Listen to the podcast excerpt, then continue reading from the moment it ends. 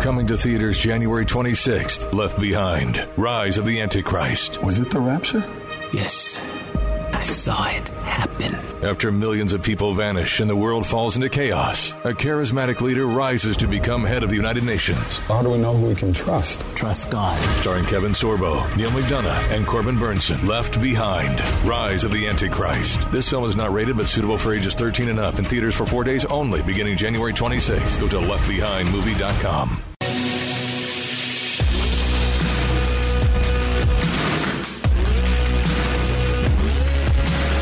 you need to know when you need it. It's Kevin McCullough Radio. All right, glad you're with us and uh, very grateful to uh, be able to be with you each day. Hoping against hope that um, we will resolve this uh, Speaker of the House issue soon. Uh, I think they're on the 478th ballot now. I'm kidding. Uh, but uh, yeah.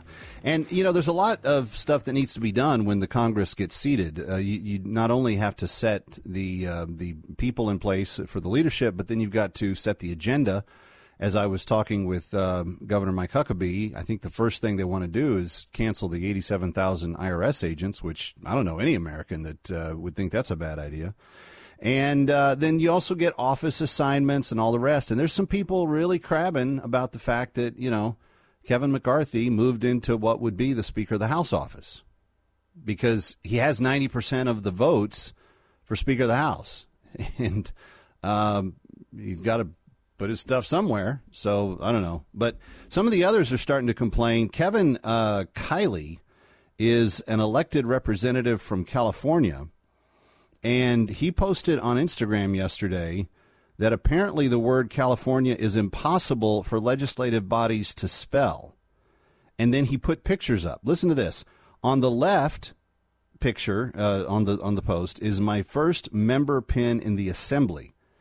Th- this was the state assembly for California a number of years ago. On the right is the sign outside of my congressional office. Now, this is a man who is now a congressman, was a state assemblyman in the state of California. But evidently, California is impossible for legislative bodies to spell. Why? Because his pin that he was given for uh, being a member of the state assembly says on it California State Assembly. C A L I F O R N T A. California State Assembly. That that's that's in his state. That's in the state of California. They spelled it California. Now, transition to his Washington, D.C. office.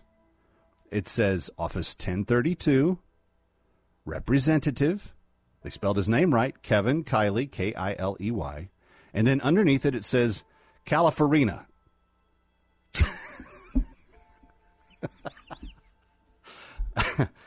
and the thing that comes to my mind for California or for California, uh, either one, is um, does everybody feel like we're really being well served with um, public education these days? Because California is not a hard state to spell. I mean, it's not Utah, but it's it's pretty doggone close. You, you sound out all of the all of the letters are in the pronunciation. California, California, California. Poor Congressman Kiley is stuck somewhere in the ether between those two destinations. Anyway, uh, that's that's just a little fun to end your week with. And by the way, don't let me end your week here. Come join me Saturday night, 9 p.m. on the Salem News Channel for uh, the final installment of the original Radio Night Live. Uh, we've got a big show. Kevin Sorbo is going to be with us. Uh, and we've got some uh, fresh comedy from a man who has the same name as Captain America, Stephen Rogers. He'll be joining us. Uh, just some of the stuff and some of the fun. 9 p.m., Salem News Channel. You can go to snc.tv or get the app. We'll see you then.